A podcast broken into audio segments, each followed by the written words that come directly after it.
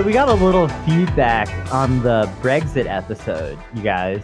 I love hearing from I love hearing from listeners. So if you've got feedback, Yeah. I'm all about it. Yeah, totally. Actually, we got a lot of feedback for that episode in general. A lot of people liked it. A lot of people had things to say. They didn't necessarily agree 100%, but it started a lot of conversation. And then uh, there were there was one person in particular that said we got a few things wrong, and so uh, we just thought that perhaps it'd be time to issue some corrections, or that's what I was thinking. Yeah, yeah. Wait, wait, hold on. You got to stop. We got things wrong. Uh, it was it was it was a few kind of things. It, it was some minor things. We'll get into it. This was a fan that said, I mean, like we're the hosts of the show. Well, that I mean, but that's you know sometimes we're not going to be a hundred percent accurate. Like we're just doing our best to stay informed and stay on the pulse. Yeah, I know we made like one mistake during the show, but I feel like that's a little bit nitpicky. we're we're politics of forgiveness, and you got to ask for it. Let's just get into it a little bit. Okay, we we described uh, some kind like a Brexit quote unquote bus, and it was actually a Brexit warplane. Mm, yeah. Okay. Yeah. I didn't know that. All right. I just went on the, the Twitter picture. It, I mean, it looked very bus like, but I could be wrong. Yeah, it, it was kind of an old. It was an old warplane that had been modified to look like a bus. It, it was really weird. And Boris Johnson, uh, Boris Johnson was trying to get some contacts in the aviation museum, some some money again. There's a lot of kind of weird history going on there. But yeah, it was a Brexit warplane. On the subject of Boris, uh, minor correction. Um, we we described him as a human being. He is actually a walrus. We have learned Yeah, there was a recent kind of DNA test, and he the the DNA is fifty percent walrus, something like that. yeah, like it's that. more consistent with walruses than humans in certain areas. The geneticists are still working at it, but yeah, uh, we formally apologize to any humans offended by the instantiation that Boris Johnson is one of them. yes. Um, I think there was a mention of, of chicken vindaloo being a British delicacy. Mm. Yeah. And of course, that is not food. Uh, that is actually Mhm. a form of psychological warfare that's used to break prisoners of war. Uh, it was invented in the 1940s, not exactly during World War II, but you know, during the run up, Neville Chamberlain he saw some shit coming, and he said, "Listen, I know I look like a coward, but we've got to be really well prepared to break these incoming POWs." And it turned out chicken vindaloo was what the the scientists in Mhm. MI6 came up with. And I didn't know. I thought that was one mistake. uh, You know, kind of a nitpick, but it Yeah. technically is not meant for human. And then later, MK Ultra would be an, an, an attempt to recreate chicken vindaloo. Yeah. Chicken Vindaloo. Yeah, they really got they really got focused on uh on LSD. Yeah. I think the thing to remember here is just that we, we do our best and we, we, we may not always be 100% accurate, especially when we talk about international topics. Even though we kind of describe this as an American politics podcast and 90% of our episodes are more about American politics, we really think it's important to look at stuff that's going on outside of America because we don't just exist in like a political vacuum. Yeah, yeah. There's there's a lot of things happening around the world that impact what's happening over here. Yeah, where they have entwined history, which is like the case of kind of like the Hong Kong situation. Yeah, history is one of those things where you make one mistake, and that mistake, well, we're calling these things mistakes. They're often just malicious acts, but they can stand for decades or hundreds of years after that initial event, especially when you're talking about China, where, you know, Mhm. it's very much steeped in history. And some of the stuff that's going on in China's national psychology stretches back to like the Opium Wars Oh, and even further. it's hard to really understand the context of the situation unless you have been there and know what's going on or have, have at least read a book. And that's one of the reasons why, like, Russian intelligence officers often had problems when they were trying to analyze intelligence about shit that happened over here because they didn't have all the cultural context. You talk about the United States, that's a country that's like 200 years old. So when we start talking about China, that effect is magnified by a thousand, especially with regular ass people that listen to this podcast and they don't know shit about dick, right? Sure. uh, I think a lot of people, you know, they might kind of like see Hong Kong in a headline and think, like, well, why do I care? hmm You know, probably like most of us, uh, I mean, everybody, we all see stuff in the news that we're like, you know, there's so much stuff. You have to decide kind of what to filter in and out. Caring is a limited quality, and you gotta you gotta pick and choose. Really. Yeah. Absolutely. But I think that Hong Kong is something that, as an American or probably as a European, or definitely if you live in China and you're listening to this podcast, you should care about. Uh, but definitely, like I think a lot of people in America, like I say, they don't necessarily realize it, but Hong Kong's history and our own have some really deep connections, and their political destiny and our own could also be connected in some ways. hmm That's a very interesting thought. So, how is what's going on in in Hong Kong? Uh, how do you see that like directly affecting what's going on over here? Because usually, like, there's kind of a rubbernecking aspect when it comes to foreign uh, affairs, where it's like, wow, it's really fucked there. It's very rare that we think, oh, it's fucked up over there, and it's a reflection of what's going on over here. hmm I think like there's a lot of ways to look at the connection, and I definitely want to get into the history, but even just looking at kind of the right now lens, Hong Kong's political destiny is tied into the political destiny of the UK, and the political destiny of the UK is tied into the political destiny of the US and Canada, especially Canada, but also the US. So with that in mind, like, yeah, there's kind of like this chain of connection. Also, Hong Kong is sort of this unusual doorway into a somewhat guarded world uh, where China is a lot of China kind of exists behind these walls, you know, which is a little bit of a joke, haha. But also like sort of these these information walls where like a lot of people outside of China, like we don't necessarily really know that much about what's going on there all the time. And people within China are also being misled about what's happening in their own country. And Hong Kong has served as this sort of portal between China and the outside world that has allowed the exchange of politics, the exchange of information, the exchange of money. So economically, it's super important. And from the beginning, I mean, the city was taken as a uh, as a treaty port, and but I think it was the first Opium Wars uh, as a, as a way to facilitate British goods flowing in and out of China. Yes. So let's get into the history Sure. because this is all really tied into American history again in ways I don't think a lot of people understand because it all starts with tea. You know, tea in the UK and tea across Europe becomes a popular drink, right? Correct. Obviously, like the East India Company was very influential on that, if I recall. Yes. Mm. Yes. And the East India Trading Company, by the way, like something that we could probably talk about more than one episode worth, but just to talk about them for one second and give you one fact that if you've never heard before, you really need to.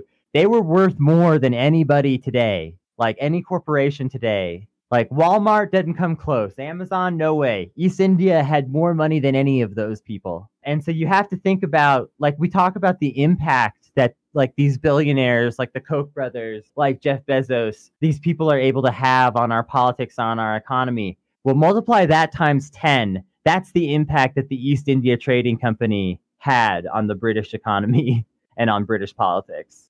In a real sense, the East India Company was the the trade arm of the British Empire. I mean, everything that they did was very closely tied together. Uh, these sort of specu- these sort of um, speculative colonial companies really did have big sway in the uh, in the mercantilist colonialist economy. I mean, uh, have you guys heard of the uh, South Sea Company? Yeah. Yeah, another big one. Yeah, the the South Sea Company was essentially something that uh, it, it was a it was a cleverly executed like eleven year long scam that scammed the entire British economy out of uh, millions and millions of dollars, got the whole government in a ring of corruption. all- All backed on the promise of an East India like company that operated in the Caribbean. That was um, because of the wars and uh, various entanglements that the England was in at the time, the operation of such a company w- would be impossible. But still, Right. like the the the promise of that, the promise of a company like the East India Company, a company with that kind of power, uh, was able to bring the U- the UK economy in the seventeen in the early seventeen hundreds to its knees. So, like, yeah, the the power of these sorts of government backed colonial corporate enterprises is not to be underestimated. Yeah, it was incredible the power that they wielded. And even that Caribbean, that whole Caribbean thing that you're describing, this still relates to the whole tea obsession. Because here's the thing tea didn't really, it started out as more of a, a kind of a delicacy, something for connoisseurs, so to speak. Because, you know, if you drink tea straight, it's it's a little bit unpalatable to a lot of people. But what do most people put in tea, right? Come on, y'all. Oh, milk, cream, sugar. Yes, milk and sugar, right? Okay. Milk, not super hard to come by in terms of like you can raise some milkable animal almost anywhere, but sugar, that's a little bit special. And so the production of sugarcane, which led to a lot of the birth of the African slave trade into the Americas, is all tied into tea. And so this is just how Mhm. deeply connected all these histories are here at this intersection. But I know I've been getting in a lot of these fun facts, but um, did you know that uh, South Carolina was originally founded because um, uh, slave slave owning or plantation owners from Barbados who were growing sugar thought that Barbados was too hot. Uh, so they moved to South Carolina to start a new colony to grow their sugarcane. And if you've ever been to South Carolina, you'd know that uh, you know it's not really a, it's not really an upgrade from Barbados. yeah, that's wild. Very rude. There are some people from South Carolina that listen to this podcast and they believe that they are better than Barbados. Just a little bit. That's like a very specific rivalry that probably only like three people have. I don't know if that's true. They play college football once a year. oh, snap. Yeah, man. Hmm. They do it in Miami, so it's a neutral field. The rival the rivalry lives on. See all this political stuff, it's still going on. Yeah, man. South Carolina Barbados is a game. South Carolina u- usually loses. I don't think they're hungry enough, but you know, it's fine. But yeah, yeah, yeah. Go continue. Yeah, so so tea with stuff in it. Tea with sugar and milk. That became very popular and like really swept Europe in general, but in particular the UK as this extremely popular craze. And of course, it's caffeinated. Caffeine's addictive. So, you know, once you start drinking tea, you don't really want to stop. Of course not. I mean, we don't want to stop drinking coffee. Right. You work extra as an excuse to drink more fucking coffee. Yeah, so you know the the demand became very very high, and so you know the East India Company was basically importing tea from China into the UK at this extremely rapid rate. But the problem is is that they were having trouble finding anything to export to China because the reality of the UK is that like what actual resources do they have to offer anybody? It kind of lines up that a that a tiny island with almost no natural resources of its own was the one to to found the the largest colonial empire just because they wanted shit and didn't have it. I mean, I mean, you think about Germany, like the uh, the, the industrial heartlands of Germany. They, they had a lot of coal, they had a lot of iron. They, they only had so many colonies. Uh, Britain, they had piss all, so they had they had to fucking get out and travel the world for uh, for to steal other people's shit because they didn't have any. Just loot everything with that kind of thought in their mind there'll always be another land to loot and then eventually there wasn't to quote Margaret Thatcher wrongly, uh, the problem with um, imperialism is that you eventually run out of other people's countries.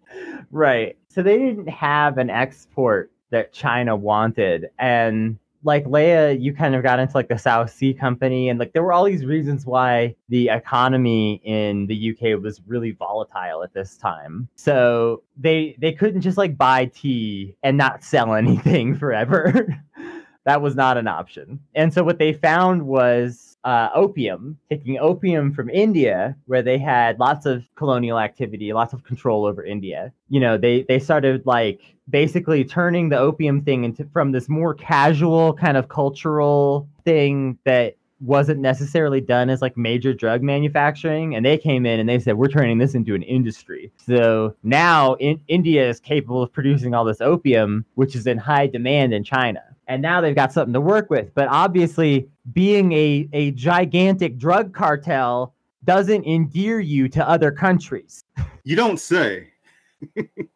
Yeah. I don't know. They sh- maybe they should have exported telenovelas. you know, the rise to power of the British Empire. People would have been like, "Cool, we want to be the guys getting shot in these movies." I mean, that's how it works over here in America. Of course, we also like have bread and shit like that, but you know, But it is, it is worth thinking about, like in the context of how do people talk about and think about Mexican drug cartels and Mexico or Colombian drug cartels and Colombia? Here we go with the like Britain was literally the world's biggest drug cartel at this time. right, correct, correct. Mm-hmm. One hundred percent. Yeah, like they themselves have their own history of doing this same shit to get that paper when they needed it, to get that tea, which is what they were personally addicted to. Now, the world did eventually find something that the Chinese wanted to buy. They they were really interested in it. the free market decides, you know. The free market really got in here and bucked China up real nice and good. Yeah. So opium becomes an eco- um, an epidemic in China after this. Obviously, you know we we know what happens uh, when cheap drugs flood a market that have a lot of appeal, the way opiates do. You know, we're experiencing that right now in America. So so so what what you're what you're trying to say is that Britain it was just one big pharmaceutical company, but in the 1800s. Uh, well, combination of Britain and India, because India was doing the actual work. you know, they were the ones growing the opium, harvesting it, processing it, turning it into opium. You know, they were growing the poppies rather. Uh, and and colonial colonialism for opium still fucking happens, dude. Yeah, it's just still wrapped up in like Afghanistan. Yeah, yeah, and the CIA. I remember reading that the CIA either like controls or supervises uh, a, a lot of the opium production in Afghanistan, like uh, keeps Mhm. an eye on it. Yeah, keeps an eye on it, quote unquote. Yeah, you know, it's like it hasn't really changed since then. Like governments are just organized crime rings, and sometimes they dabble in drugs. I don't know if I would say that they're just organized crime rings, but I think that the way, what I would say is that the way that governments operate, the way that crime rings operate, it's not that different a lot of the time. Yeah, in terms of like a big crime ring also has to be like organized and like a lot of times like you know nominate or select or elect leaders in some fashion and you know what i mean? Like anything that's sufficiently big you know, Donald Trump very well could have been like not like a character of Donald Trump, but like actually Donald Trump, like 30 years ago, could have been the uh the successor to the the successor to the Don in like a shitty direct to DVD Godfather sequel. You come on to this day on the eve of my daughter's wedding. Very shame, very much a shame. She's not getting married to me, but alas, she's getting married to someone else. Uh maybe with a home alone crossover thrown in right Yeah, yeah. The, the, I mean, it's his hotel. the the The hotel in Home Alone is, is the hub of the crime ring. The Sticky and Wet Bandits are on the payroll of Donald Trump's crime ring. But but but but but Trump Trump wanted to get rid of them, so so he gave uh so so he gave covert assistance to Kevin McAllister in order in, in order to to get rid of the organization's shittiest members. The, that being the stick and wet, sticky and wet bandits. wait is kevin mcallister q Holy fucking shit, we might be onto something here. Kevin McAllister has been on the Trump teams on the gra- since the ground floor when Trump when Trump was running his crime ring out of the Paradise Hotel in New York City. kevin mcallister gravel teamed him he was like hey i'm gonna get you into politics what do you say old man right wing uh, mir- mirror reality gra- Graveltians. It all clicks. It all comes together. It makes perfect sense. Down the hall and to the left was the world's first Q t- uh, was the world's first uh, Q message. Oh my god. You heard it first here, folks. Kevin McAllister is Q. Kevin McAllister is Q. Go rewatch Home Alone. It'll all make sense. Specifically the second one, but but probably rewatch the first two. Right. D- down the hall and to the left. Here's what it means. The hall means the halls of power, the halls of go- uh, the halls of government, and to the left means that there is going to be a problem from the left that needs to be dealt with. So down the hall and to the left means there is a problem in the left. There will be a problem in the left wing of government that needs to be solved. It all it all it all lines up. The the, the astro planes, the astro planets are are aligning, and Kevin McAllister is fucking Q. I'm telling you. Is this going to be another episode of, of the show where we just talk about Home Alone based conspiracy theories? I'm just very glad that Q is not like hacking into the show right now, Yeah.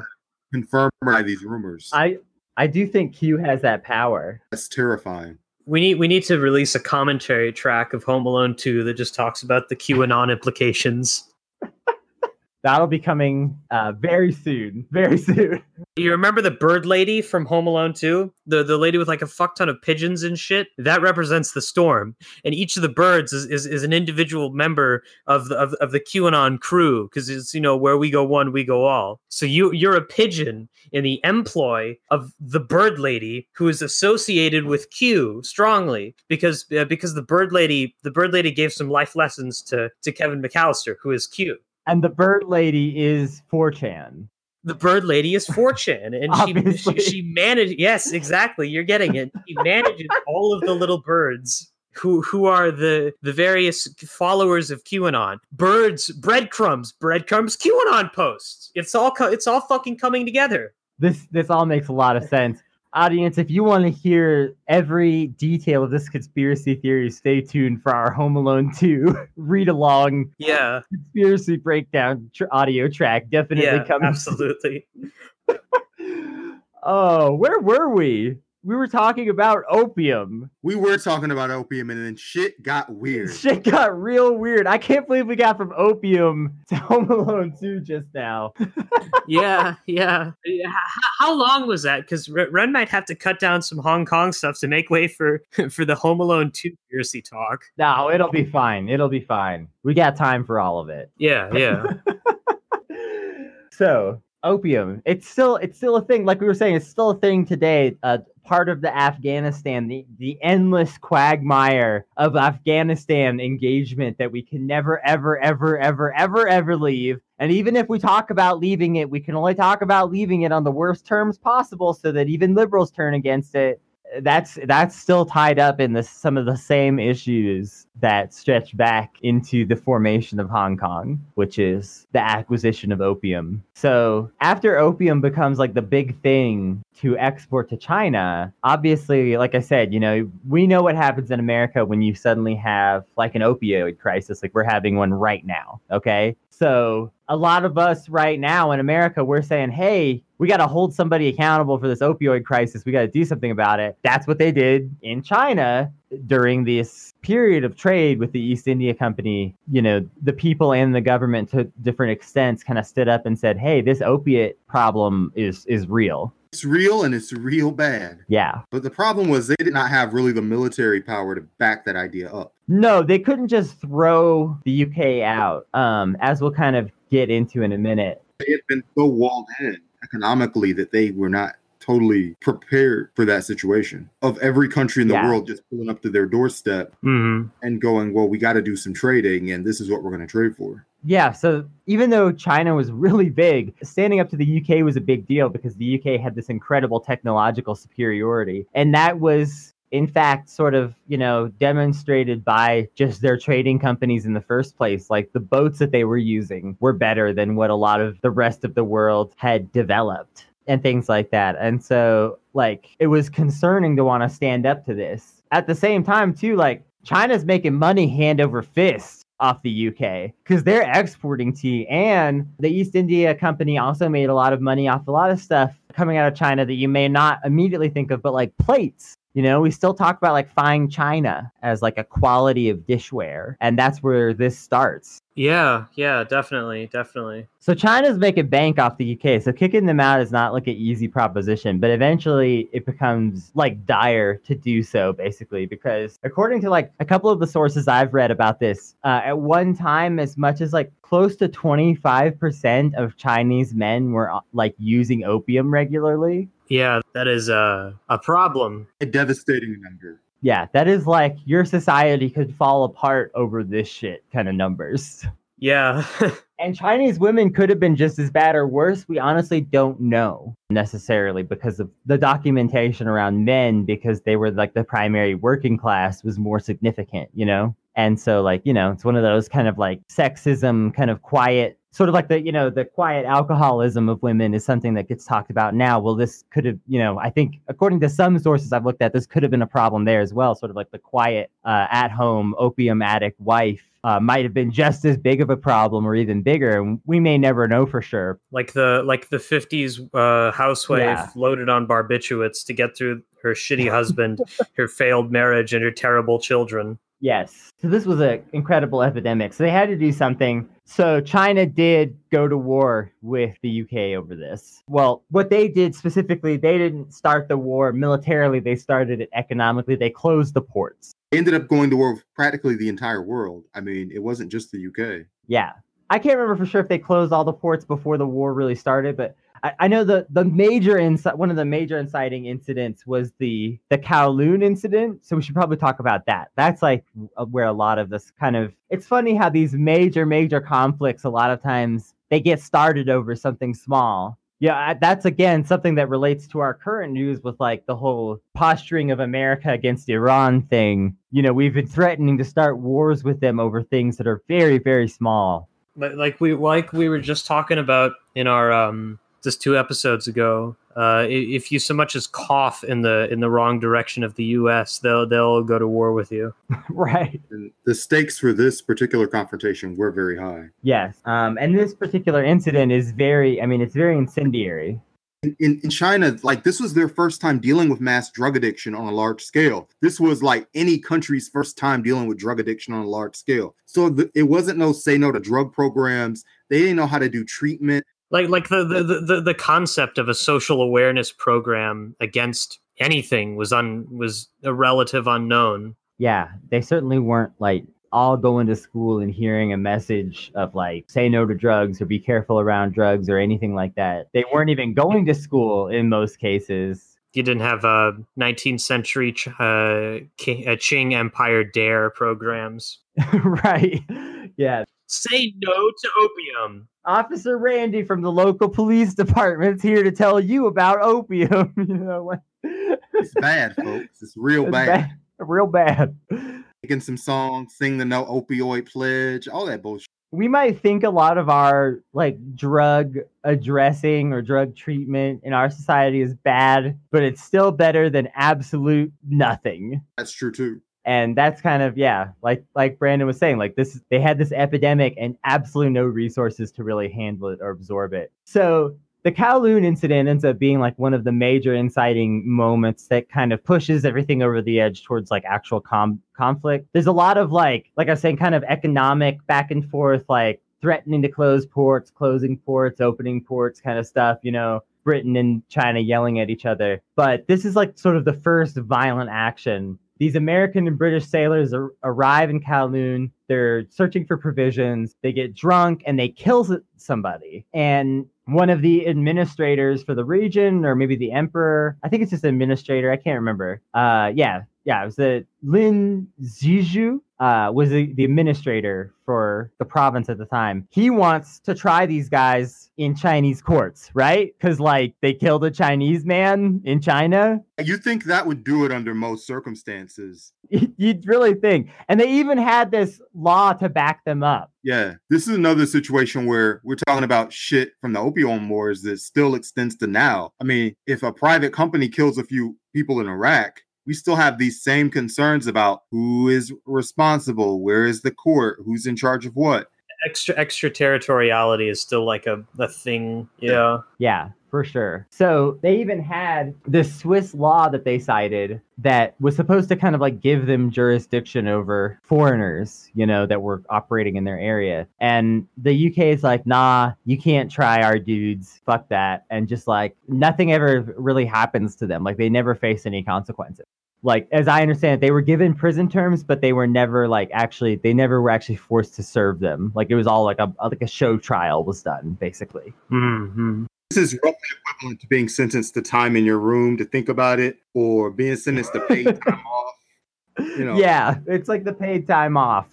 that officer is currently under review and has uh and is currently under paid administrative leave. Right. And so a ship tries to run a blockade to a banned port like not that long after this and with tensions already so high like the chinese navy is just not having it and the british navy is posturing really aggressively and so it just all goes wrong really fast. And that's mm-hmm. where the opium wars basically start. British government formally goes to war not long after and like their technology is just so far ahead of what china has in general that china's just fucked in this war basically uh, and that's some shit that still weighs on the psychology over there. even though it was everybody involved is dead now, which makes it funny. Like, hey, Jim Crow was 20 years ago. Get over it, you guys.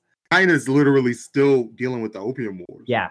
Like this is as real to them as slavery is to us, and it's connected also. Yeah, yeah, it's it's, it's still real in in China and their the legacy. Yeah, especially because with the technological superiority that the British had, like China had a lot of losses and the British had very few overall in these conflicts. And so this is like very tragic and awful for China and it's adding a tragedy on top of a existent tragedy. And the British seem to be like barely feeling it. It's just a very like sad situation. Right. So, uh, do you think we can kind of fast forward to what's happening in kind of China now uh, with the Hong Kong protests? Well, let's go to like how was Hong Kong established in that post-war area? Yeah, let's just get into that a little bit. Yeah, they try to negotiate with the British a few times. It doesn't always go well. So like the conflict kind of goes back and forth for a while. That finally in 1842 you have the Treaty of Nanking, which is like the cornerstone of the formation of Hong Kong. And so yeah, it's basically they opened a bunch of point ports, but they actually ceded the island of Hong Kong to the British. Britain now controls it as of 1842 and they control it from then until 1997. Like that didn't just like end yesterday.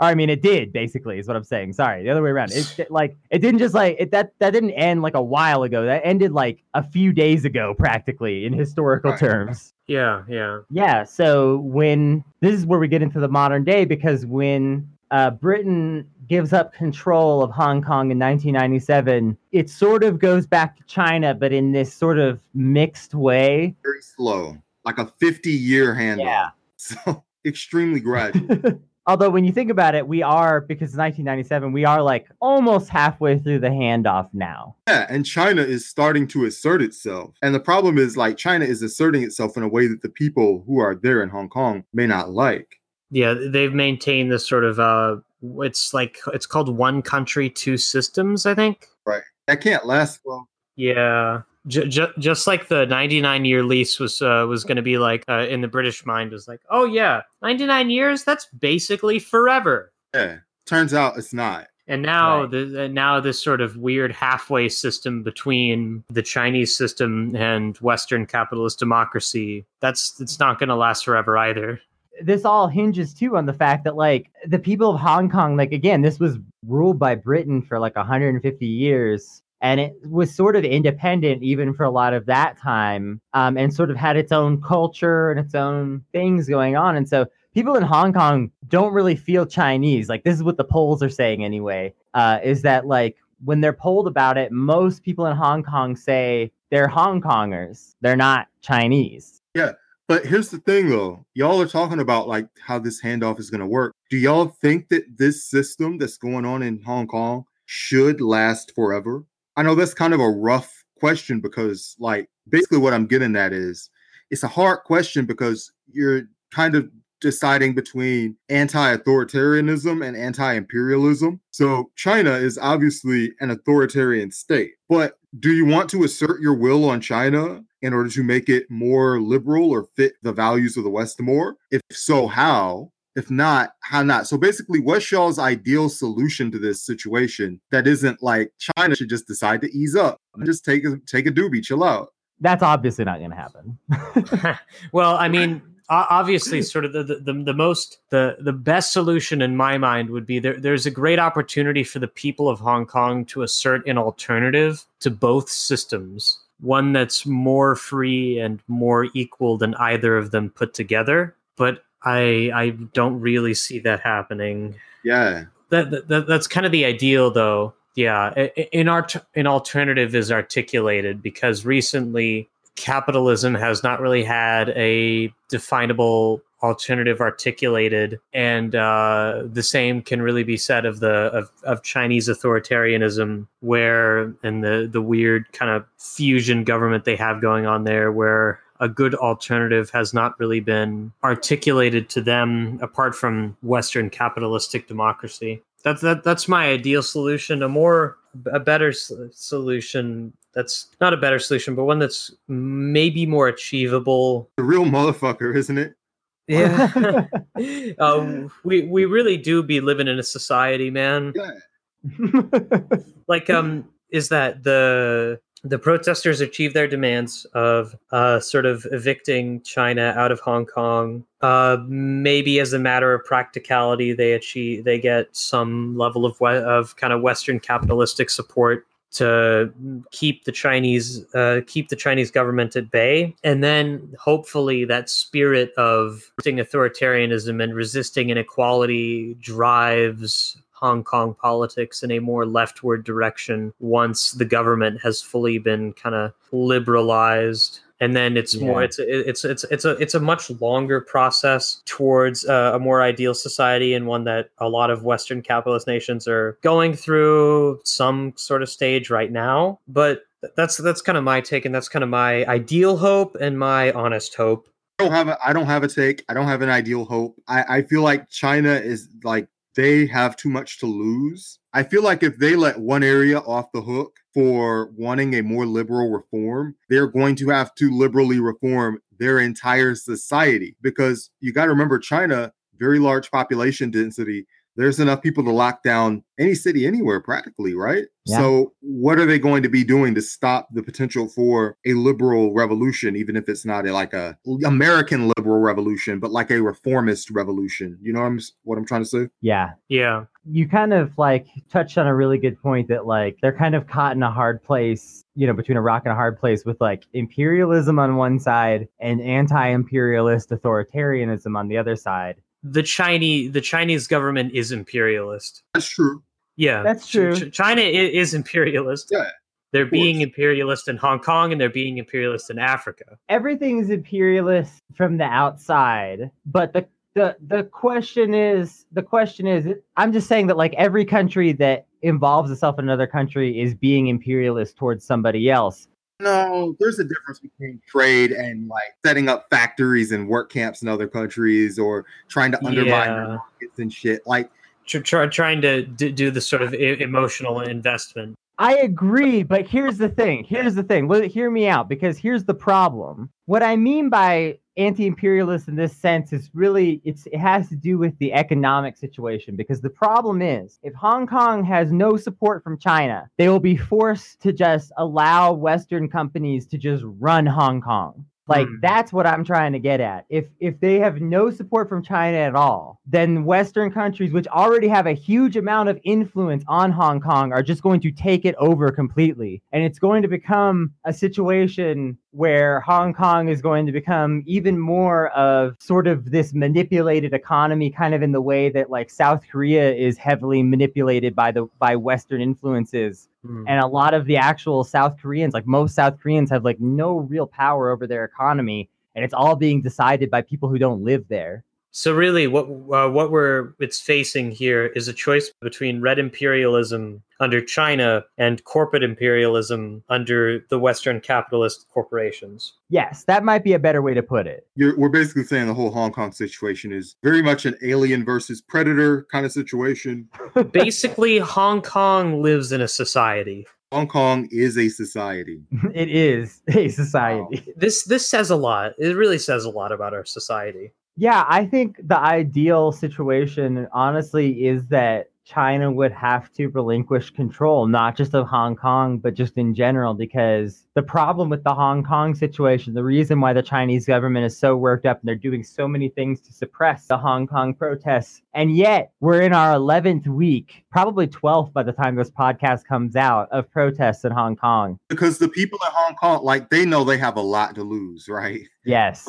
They have a lot to lose. And if this happens quietly, then every other thing that happens after this is a lot easier to do because they can just grab you and ship your ass out of there. Yes. and it's legal. So once that once this battle's over, it's all downhill. And I think there was kind of a hope that they would like tire themselves out and take a nap, or maybe they would have infighting like Occupy. Maybe the Chinese people are like uh, calling us up on how to bust up movements like this because I don't think that they want. I mean, we're at the stage where there's triads and shit that's going over there fighting them. Mm-hmm. And you know, we could break out a history book, but that's historically something that's been done uh, to left movements. And you can look at the history of Japan post war. There was a big socialist movement there, and like the government paid the Yakuza to go and like start assassinating people and like roughing them up. But it remains to be seen whether that's going to be like there's such a massive Kong that I don't know if they can pull that off. You know what I mean? Like there has already been those thugs in white shirts with like these sort of uniform kind of like manufactured sticks like small clubs whatever you want to call it that like have been attacking the protesters and nobody knows where they come from. And it's like 99% chance they come from the chinese government somehow. Like these these people probably didn't just decide randomly to all dress the same all carry the same weapons and like go beat up protesters randomly. Yeah. So the problem with the Hong Kong situation is that if China lets go of Hong Kong, then other provinces in China are going to demand independence because a lot of China doesn't want to be China anymore. And there are parts of China that like, you know, are happy ish with the government as is and the society as is, but there are also parts China's very big. There are parts that are, are they're ready to leave tomorrow. You know, we talk about like joke about in America like Texas wanting to leave. They these guys are way more serious than any of that. Mm-hmm. So if China lets go of Hong Kong, Which they're not going to do. which they're probably not going to do, um, well, unless they're forced to, unless they're forced to. Right, but what would force them to? Just a popular uprising? Yeah, and like right now, I mean, this is kind of the the the shitty situation, of course, but Hong Kong does have a lot of support from the outside. A lot of Europe, you know, America, even Donald Trump came out and said, "I support the Hong Kong protesters in some form." If I remember right, he said he said it was a riot and that the Chinese could, if they wanted to, very easily handle it, which is a very Trumpian response. Yeah, I mean, he kind of, you know, he tends to play both sides a lot. Yeah, you yeah. know, throw a bone to the popular movement, but then also like give a Yeah. nod to the authoritarian regime that exists. Like that's pretty Trump behavior. Yeah, yeah. Um, but my point is just that you know there are a lot of kind of quote unquote Western influences that are watching the Hong Kong situation and saying we support the people of Hong Kong having their own government. And of course, the reason that they do it again is because Hong Kong is this desirable door for the West into Asian trade markets that are otherwise maybe kind of unavailable or much harder to access. And so again, that's kind of the that's kind of the the stickiness of the situation in effect is because the people that they're going to have to ask for support if they want to be independent of China are going to be some obviously shady world players whose own histories in this are bad. Yeah, I haven't read anything that suggested the ultimate end game for the Hong Kong protesters is to be independent. I just think they would like the boot to be a little bit lighter. Yeah, you know, like even here in the United States, I mean, when we protest, it's not like overthrow the government, abolish the Senate. Maybe swap out some steel-toed boots for like some fur boots. I don't know. It's not that Hong Kong wants to overthrow a government. They like the government that they have in Hong Kong. That's the problem. That's true. That's the pro. They have a government that they like and they want it to continue to exist. And their concern right now is that in 25 years or so, it's a little bit more than that, but not by much. When this treaty runs out and China gets full control of Hong Kong, that they're just going to come in, completely dissolve the chief executive of the city. because um I, I think right now there's um there's like a city parliament council kind of thing that's directly elected and then there's a, a a city executive which is partially elected and partially appointed by China. Well, ideally, it would be fully elected, but what China's been saying is they want to choose the candidates that can run, basically, which is one of the like big things that people are protesting about right now. is stuff like that. Imagine if, like, you know, the Queen of England got to like decide whether or not our candidates for president over here were allowed to run or not. You know what I mean? Yeah. That's the equivalent. So, you know, like, It's terrifying, but not wrong. yeah. God. What do you think uh, President Xi would, would say about um, who should face off each other in, in, in this debate? I have, a fe- I have a feeling it'd be like Gabbard versus. Hmm. He'd be all in on Delaney. Come on, you know it. Already terrible. Mandatory national service? Hmm. Yeah. That's right up G's alley. like the D- Delaney Gab Gabbard Delaney ticket. Oh my god. That's terrifying. Marxist, Leninist, Maoist, Delaneyist thought. No, no. Just to kind of bring this full circle, damn it. This Hong Kong shit, it, it it's tied into a lot of the Chinese trade stuff that we're all aware of right now as well. And even like we all need to be keeping an eye on this. Is basically kind of the moral here, and it's because not just of all the reasons that we've said so far, but also because the future of Hong Kong and the future of China, like if China just absorbs Hong Kong in like a big authoritarian move and becomes even more isolationist, that's going to affect us all. And and it's it's tied into the political situation that we're already in with China. Yeah. Yeah, I, I agree with that. That's a very good take. So keep, I, I would say, you know, if you're listening to this and you've learned a little something and you think, wow, Hong Kong really is a politically interesting place, there's a lot more we could have gotten into, like a lot more. This could have easily been like we did enough research to do a two hour episode. Oh, Yeah. totally. didn't want to drop Hong Kong the movie on people unless there's going to be like some gunplay in it or some nice suits. We're getting all uh, sleeping sleeping dogs over here. Oh, absolutely. Clack, I get clacked on y'all. Yeah. I would say if you're out there, you're listening, you think, wow, this is interesting. Like, keep your eye on it. It's probably going to stay interesting and very important to us. And you can bet your ass the people of Hong Kong know what's happening in our politics. yeah.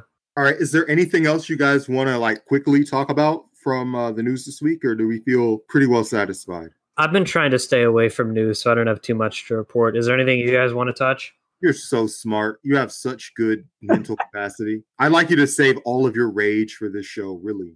I- I've been spending my limited mental energy contemplating the QAnon implications of uh, Home Alone 2. Fair enough. You used it well. You used it well. I think that'll be a topic that comes up again in some form. Uh, we may literally do that Home Alone 2 watch along track because that sounds like a really fun project. So keep your eyes peeled for that. Thank you so much for listening, as always. Yeah. Absolutely. We are not safe for wonks, and we appreciate you very much, our wonderful fans. Yeah. And uh, you know we haven't we haven't visualized anything in a while, and I think with- Oh, yeah. Yeah. We, we, we tried to make that bit a thing, but like, yeah, we, we gotta. We gotta get we gotta get him rolling again. you know sometimes sometimes it's we don't really necessarily have a clear vision, but I think this week Yeah, it wasn't a lack of visualization power. Like on our end, it was really more of an editing thing. we didn't really have like our track selection thing together. So, if you guys would like to do a, a meditation exercise, Kennedy, you can definitely leave.